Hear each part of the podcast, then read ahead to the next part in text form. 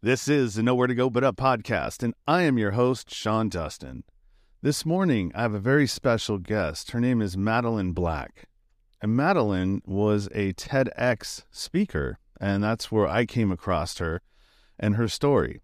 Uh, her story is not for the, um, I guess you would say, faint of heart, or, or you know, I, I will have to give a trigger warning here. So if anybody out there um, you know, is triggered by uh, some of the content that's going to be uh, talked about in this episode, uh, feel free to take a moment, pull away from it if you have to, and and, and get some self care there. Uh, some of these images that might be put in your head um, from this story could be uh, uncomfortable for some of you, but uh, I believe it's very important to tell this story and and you know let Madeline you know speak her truth because I think this is way more common than uh, we than we know. So, good morning, Madeline. How are you?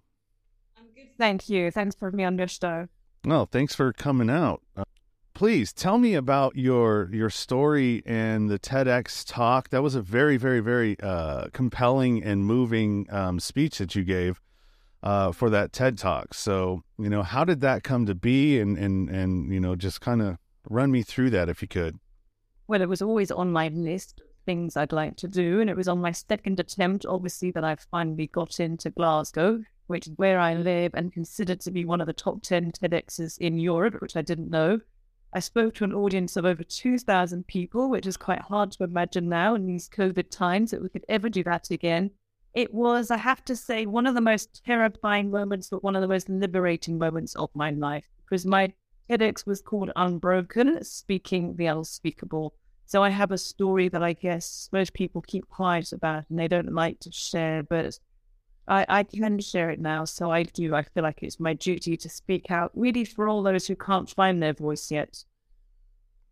Yeah, that's amazing. And I, I, I feel the same way. I mean, I talk about some of my uh, uncomfortable things in my life that I've been through in my story. Uh, just last night, I'm a, I'm in Toastmasters, and you know I had to give my icebreaker speech last night, and uh, you know it, it revolved around my past and who I am and who I became, and it's really it's really crazy that a lot of people just they're amazed at the honesty and you know just the forthcomingness when you speak your truth like that it's not normal, I guess, for most people to, you know, to expose stuff like that about yourself. And the fact that you did and and what you talked about, I mean, that is I I I, was kind of speechless. I, I had tears at, at, at a few points in that. Um it was just it's unspeakable what happened. And I have a three year old daughter, so I guess it's really um, like on the forefront of my mind now because of the times that we're in, and you hear all of these different, uh, you know, things now about human trafficking and of the amount of children that go missing. It's really scary out there.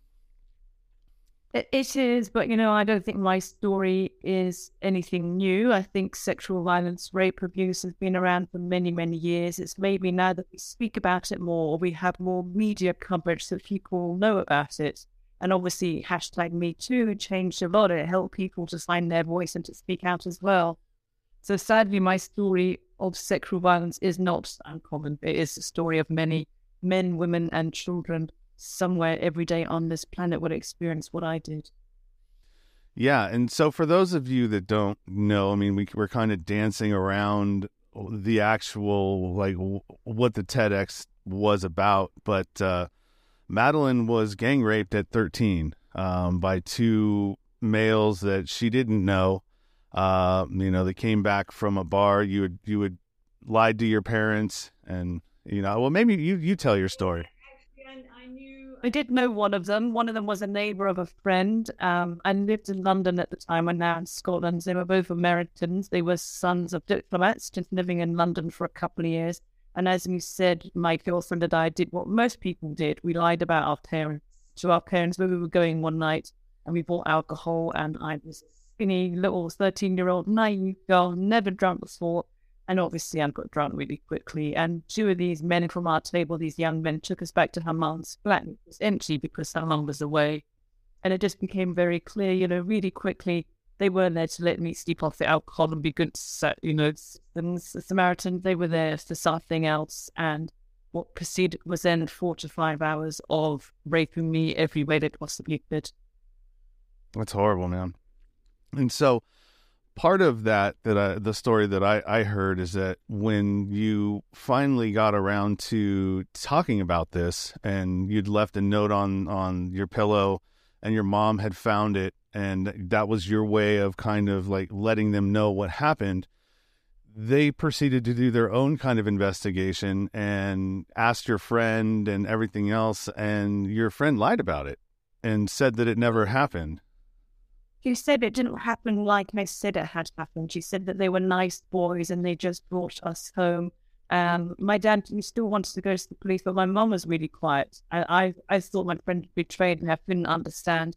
And it took me many, many years to also understand my mom's silence. But long after my dad had died, I'm one of five, and they were married for nearly 40 years. She told me that as an eight year old girl, sorry, dad, three year old, you don't want to hear this, but she had also been raped by a neighbor. So when I was confronting her with my story, all of her past was coming up to face her. Her trauma really silenced her because she had never spoken out about it yet.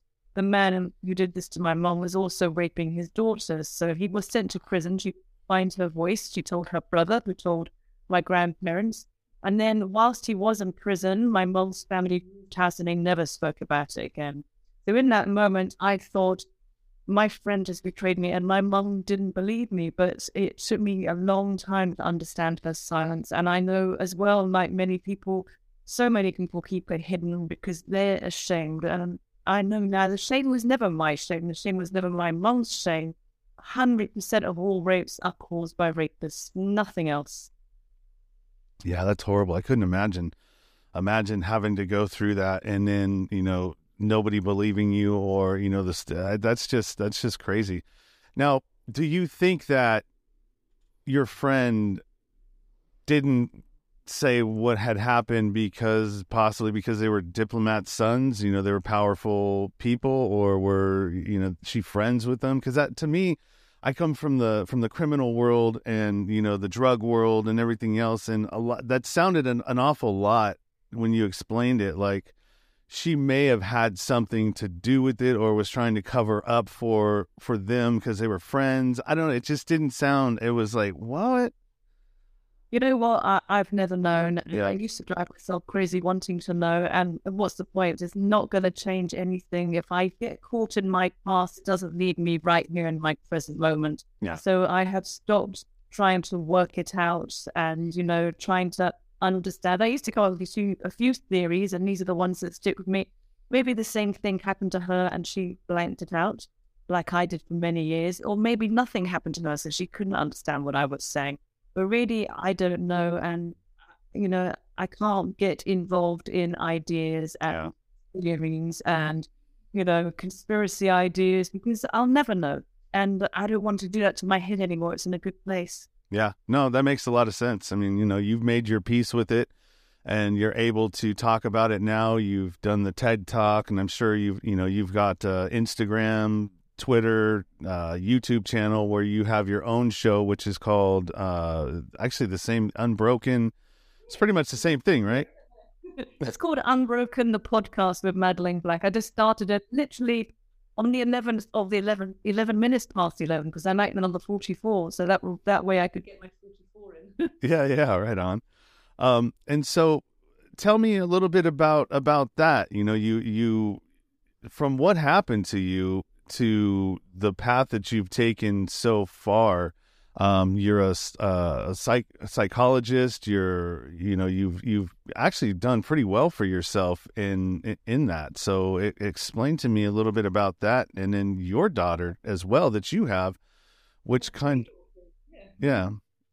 I, I worked as a psychotherapist for a long time, but I shared my story publicly in 2014, about six years ago with an organization called the Forgiveness Project because many years later I chose to forgive these two men to really, for myself, nothing really to do with them, to set myself free.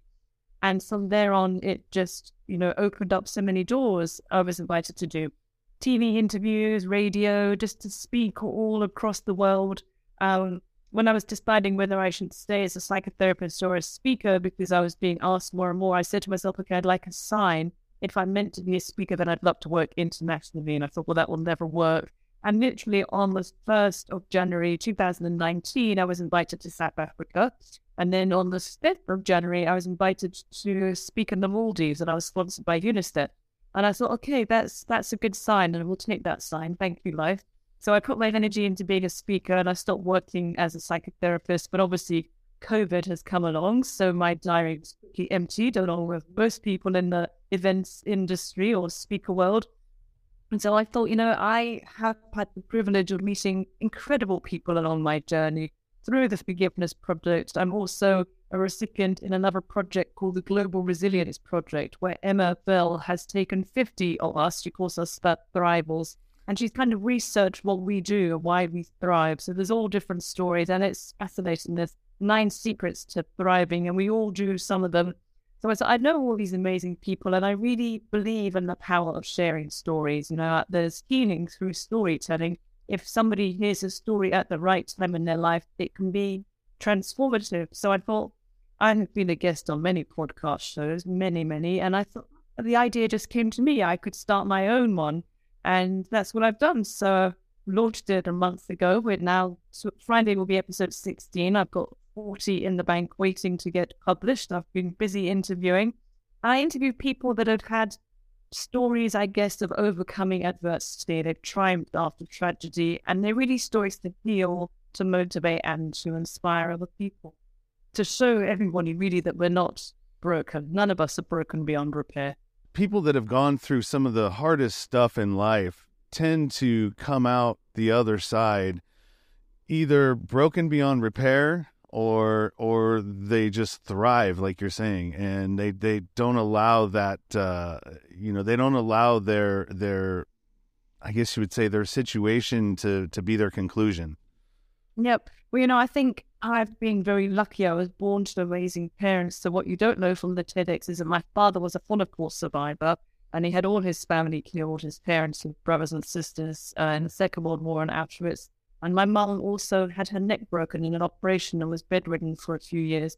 But both of them, my mum healed herself, and my dad, he loved life. He mucked about. He met my mum, had five of us. Um, and he always said that life was for living. And not really what he said to me, but how he lived his life. I saw that, you know, if he can get past having his whole family murdered, surely I can get past one night. And I'm not saying it's easy. You know, this has taken a therapy and a ton of work, and it's a process. It's not a quick overnight fix. It is a journey. It's a it's a marathon, not a sprint to recover from trauma.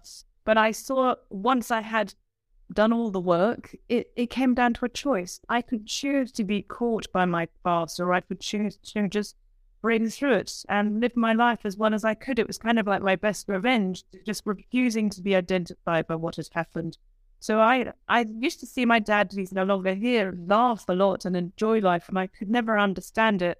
But now I see that was his strength, you know, to to go through that, the Holocaust, and to come out laughing and still love life is such a gift. Yeah, yeah, for sure. Uh, one of the things that I always have said, and I've been saying this a lot lately, is that uh, the the number one public safety issue should be untreated trauma. Yeah, I do believe that hurt people hurt people. Through the Forgiveness Project, I've taken part in their program, which they call Restore.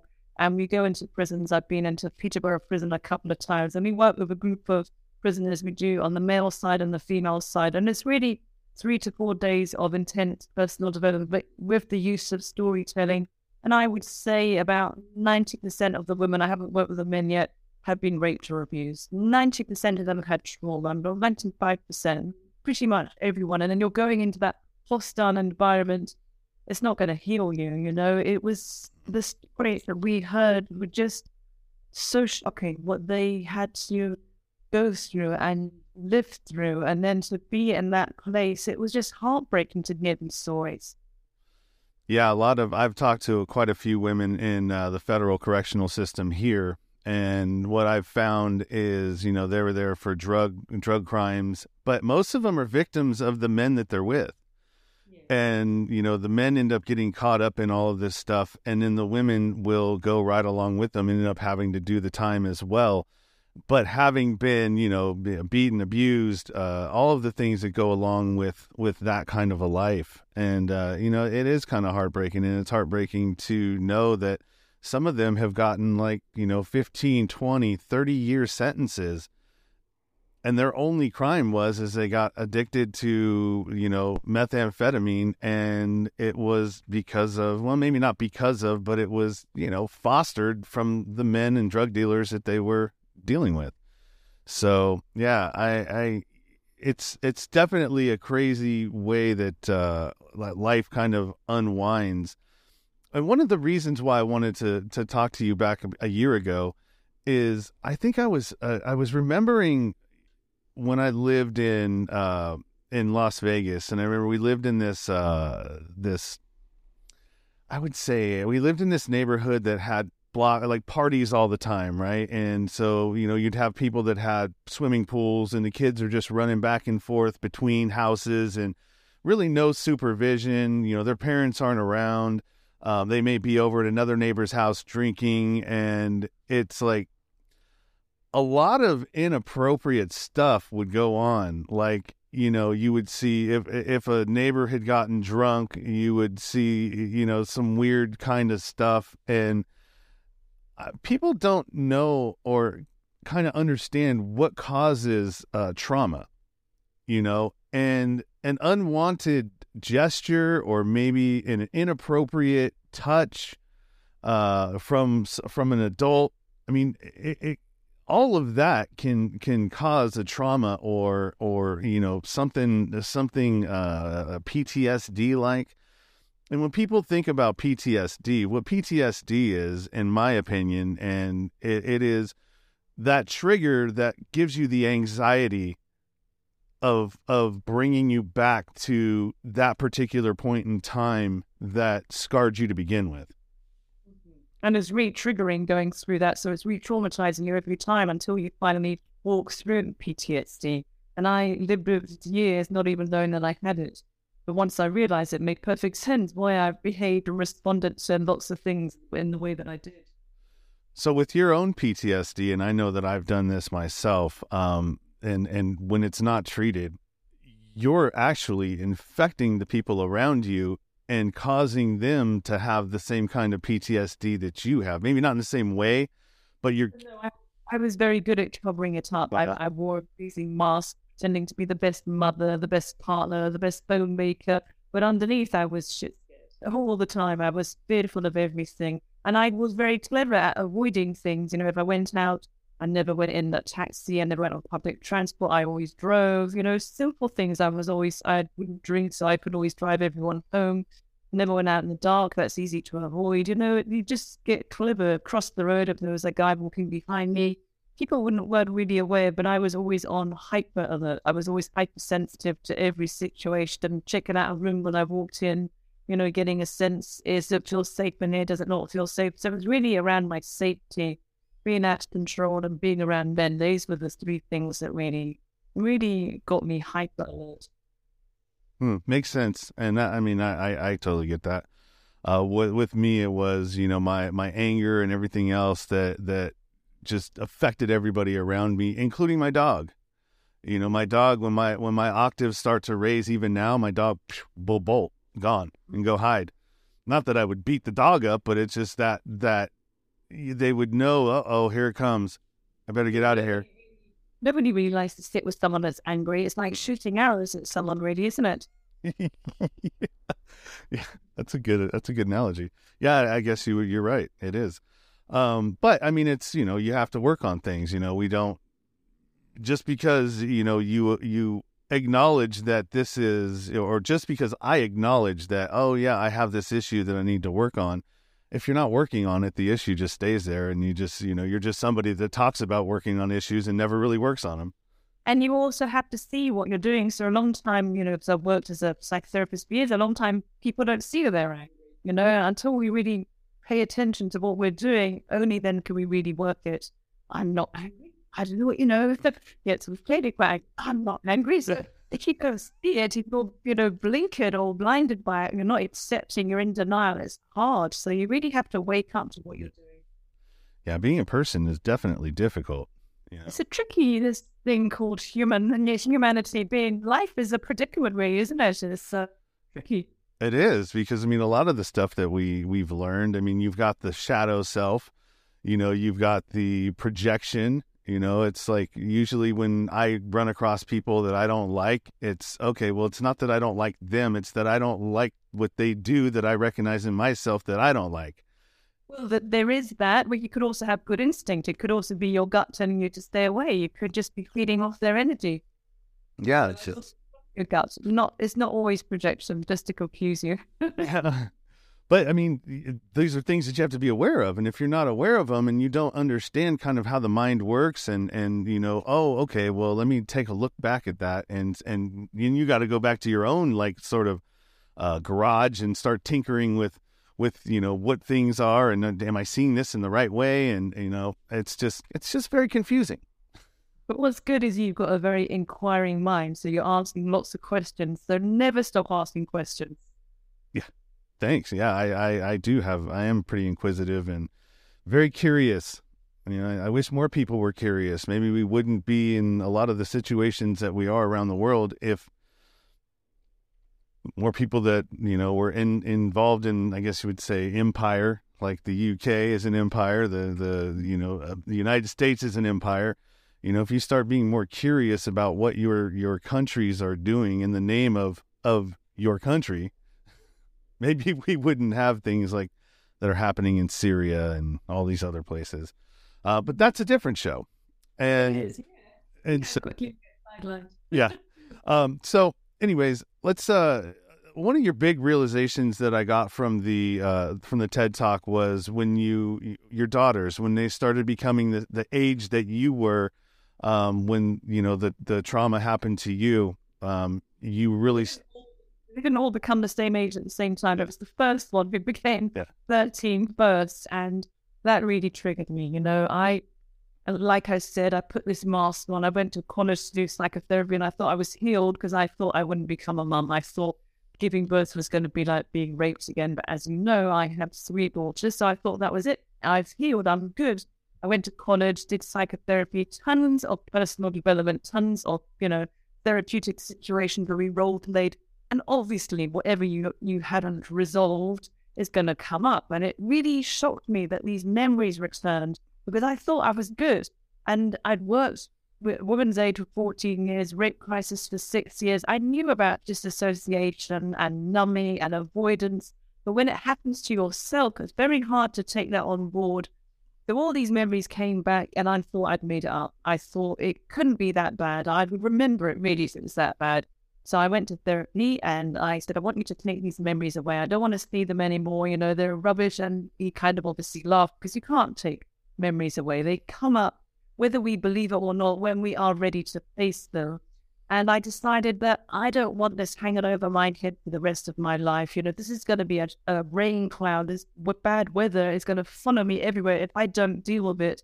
But that dealing with it took another three years because I just was caught in denying and denying and denying. But I realized that that was my shame. I thought if anybody knew what had happened to me, they wouldn't want to know me. They would look at me differently. They would be disgusted. You know, they would see me very differently.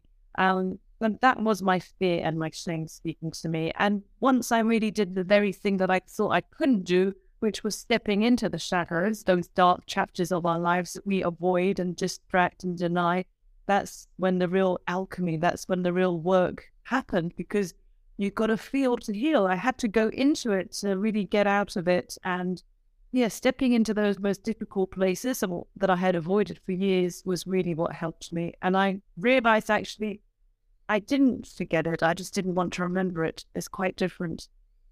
Hmm. That's a good point, man. Yeah, it's uh now, uh, you know, fear is false evidence appearing real, and we get caught up in in, in fear quite a bit.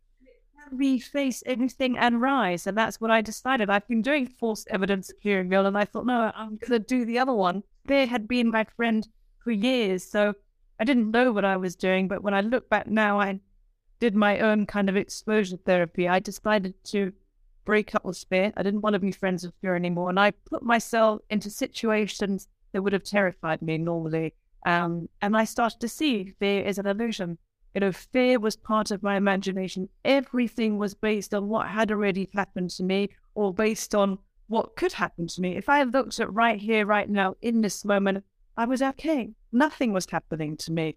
And that really helped to calm my mind up. You know, our mind is a weird thing because we can't cut it in half. You know, it doesn't bleed. What what is our mind really? And for a long time, I guess it protected me by numbing all these memories out. But then it still fed me fear and it still fed me shame. So I couldn't listen to my mind. I had to listen to my body really, uh, and that that really helped. Once I turned my back on my mind and just thought, no, I'm not going to do fear anymore. I don't. It's like an old program on my mind Mac. I need to upgrade to the latest uh, package it was out of date, all these old habits and behaviors and patterns. So, yeah, I broke up with fear big time. That's all, that's amazing. Um, so with your therapy that you you went to, did you ever do any um like go under? What do they call that? Uh, hip hypnosis to try to bring back some of the memories, or did you just? If you name it, I was we tried it. So when I was in therapy the last time for these three years, and I struggled to believe what was happening. I thought I'd made it up, that I was bringing back other women's memories with me. Um, my therapist suggested going for some therapeutic massage, which I hadn't really heard of. And the very first time I went, I lay on the massage couch and I could hear this person screaming and shouting and kicking and fighting with the therapist.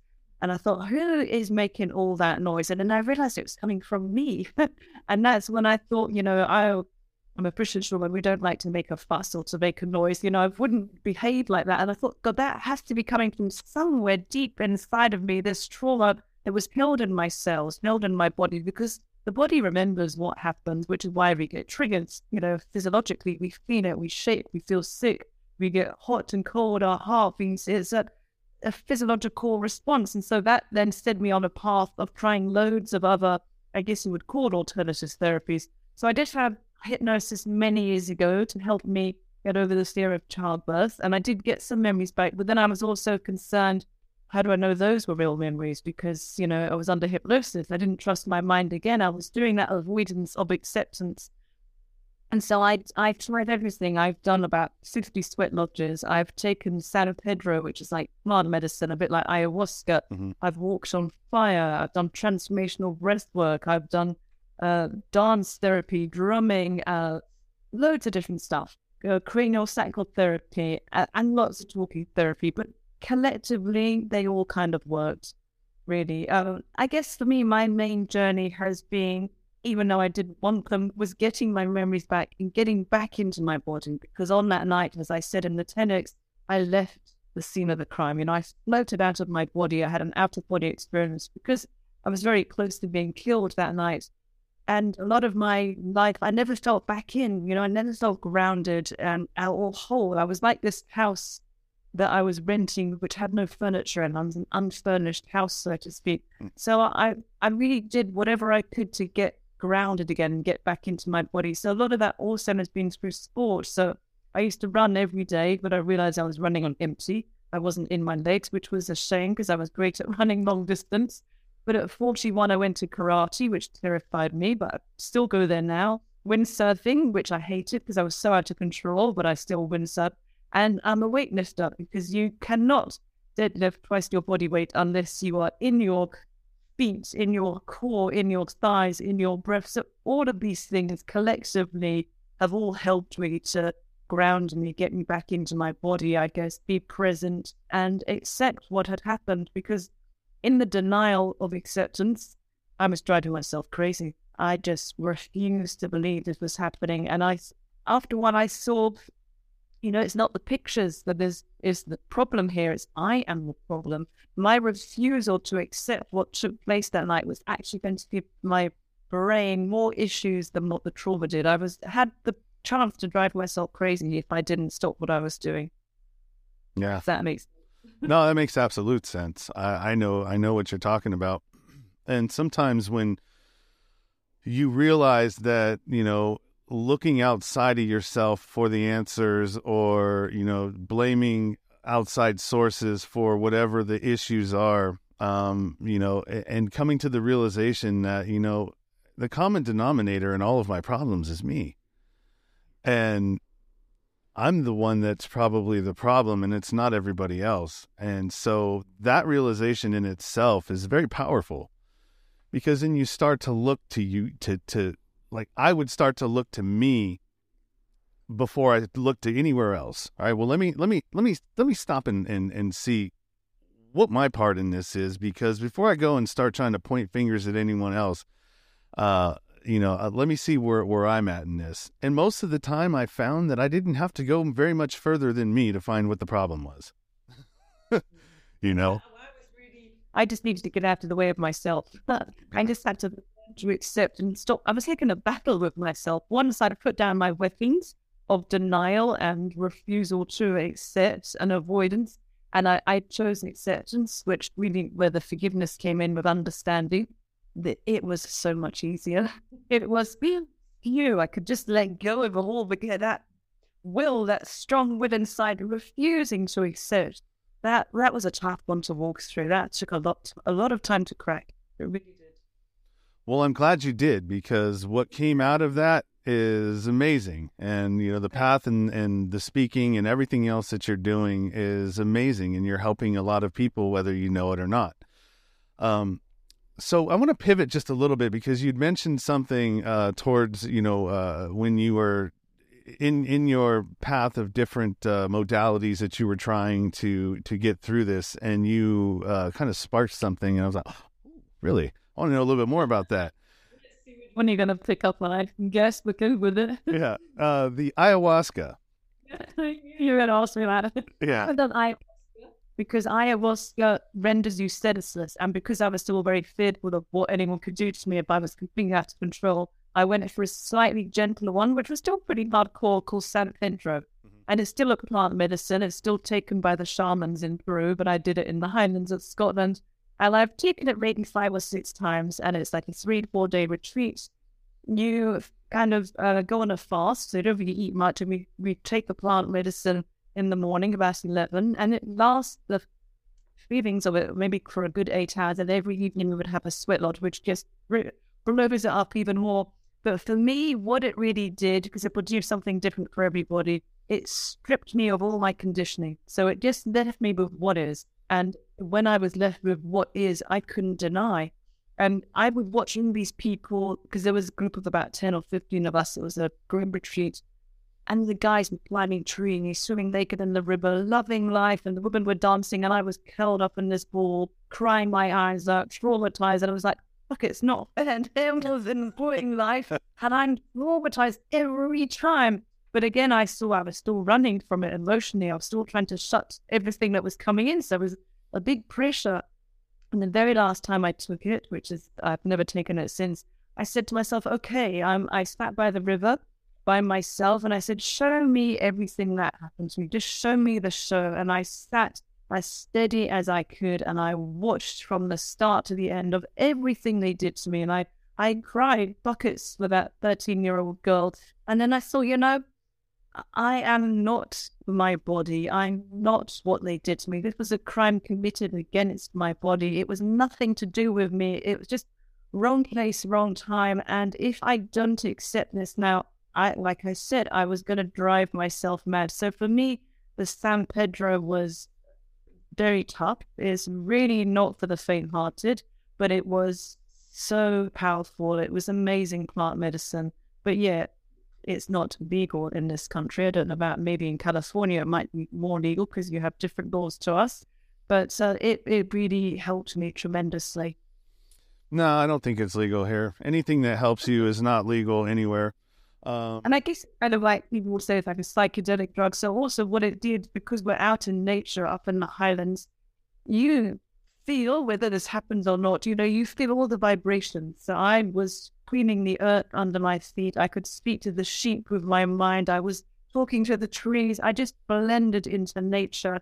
And at the end of the day, we really are nature. You know, when it's we are all conditionings, I just became one, I guess, with my outdoor life, my indoor life. It was, it was pretty transformative. Yeah, it was quite amazing. Yeah, I'm I'm a fan. I'm a fan of any kind of uh, you know psychedelic uh, work, especially now. I mean, it's uh, they're starting to see, especially with psilocybin, that uh, you know mushroom, the magic mushrooms, are very uh, very helpful in a lot of different ways. You know, from people that are getting ready to transition to you know to dying. You know, people that are terminal, uh, they've given it to them, and it's really calmed them into okay, well, I'm not afraid of death anymore. It's you know we we and I I've taken I've taken mushrooms. I've taken them not too long ago. I've I've uh, microdosed um, with them instead of using uh, like I don't know uh, what do they call it like SSRIs. What would those be like uh, Zoloft and some of these other medicines like that instead of taking those, I, I started myself on a, a regimen of uh, microdosing, which is like three tenths of a gram of uh, ground ups. Third thing that we took. yeah, yeah. What? The foulest tasting thing I've ever drunk in my life. It was disgusting, really revolting. But you know, very quickly I I felt it in my system really quickly. Normally it takes a little while for it to build up, but straight away it's just whoa, yeah, powerful stuff. Yeah. So I yeah, I'm an advocate. I'm an advocate. Anything that's plant based, you know, and and you know has a, a medicinal value um, to help us, you know, see some of the things that we can't see. And it's a, I, I really it's I have one that I need to go on as well. I, uh, they call it a hero a hero dose of uh, of psilocybin. I have one sitting in my in my cabinet waiting to go, and when I get to a spot where I can be in nature and and the time is right, I'll do it and I can't wait because I mean I'm scared. It's a scary thing because you don't know what's in there. You know, it, it's uh, when I think about it, what's in my mind. We say we don't know, but everything that came up was never a surprise. it's painful. I'm not saying it was it was a loss, but it nothing was ever really a surprise. So we do really know. We yeah. kind of convince ourselves we don't know, but actually we always do know. Yeah, yeah. Huh, maybe that's what I'm afraid of is that I know it. I just don't want to deal with it. right, use basically, I think, you know, like I said, it's a marathon, it's not a sprint. Healing is is not a linear path, it's not a straight path, it's ups and downs and all over the place. But eventually you can get to a place where you're really okay and really settled with it. You know, I couldn't speak out about rape and sexual violence if I wasn't okay. Yeah, yeah. Well, I want to thank you. Thank you for everything that you're doing and everything that you do. Uh, we're at about 40 minutes here. So why don't you go ahead and uh, plug your podcast, your book, uh, anything that you want to appear in the show notes. And uh, that's the time for this right now. Well, my memoir is called Unbroken, and my podcast is called Unbroken, the podcast with Madeleine Black, which has just started. So obviously, if you'd like to listen in, I'd be delighted. You can find me at our website, madeleineblack.co.uk, and on all the social media channels as well. Awesome. Well, like I want to thank you again. I can't say enough about what you're doing and the amazing amount of strength that you show and courage for sharing your story and, you know, your strength and your weakness as well, you know. It uh all of that encompasses who we are. And weakness sometimes isn't weakness, it's a strength, you know. And I think that you're a very strong and powerful woman. Your voice is amazing. And all of the things that I've watched on you so far, I've been very touched. So I want to thank you for coming on my show and sharing with the listeners your story and your strength. Uh, thank you so much. And if anyone is listening, I would just say it's never too late to find your voice and get support. You've been listening to the Nowhere to Go But Up podcast. Sean is a single dad, a union blue collar guy, and he spent time in federal and state prison for drug trafficking and fraud. When he was released from prison in 2006, all he had was the clothes on his back, a bag of mail, and some paperwork. Since then, he's turned his life around and shares the struggles and successes on this podcast. We hope you enjoyed the show and we hope you were moved. To connect to the show, book book a guest spot. For merch, Patreon, PayPal, and social media links, go to linktr.ee slash nowhere to go but up. On Instagram at Nowhere to Go But Up Now. On Twitter at But Up Now. On the YouTube channel at Nowhere to Go But Up Podcast. See you next time.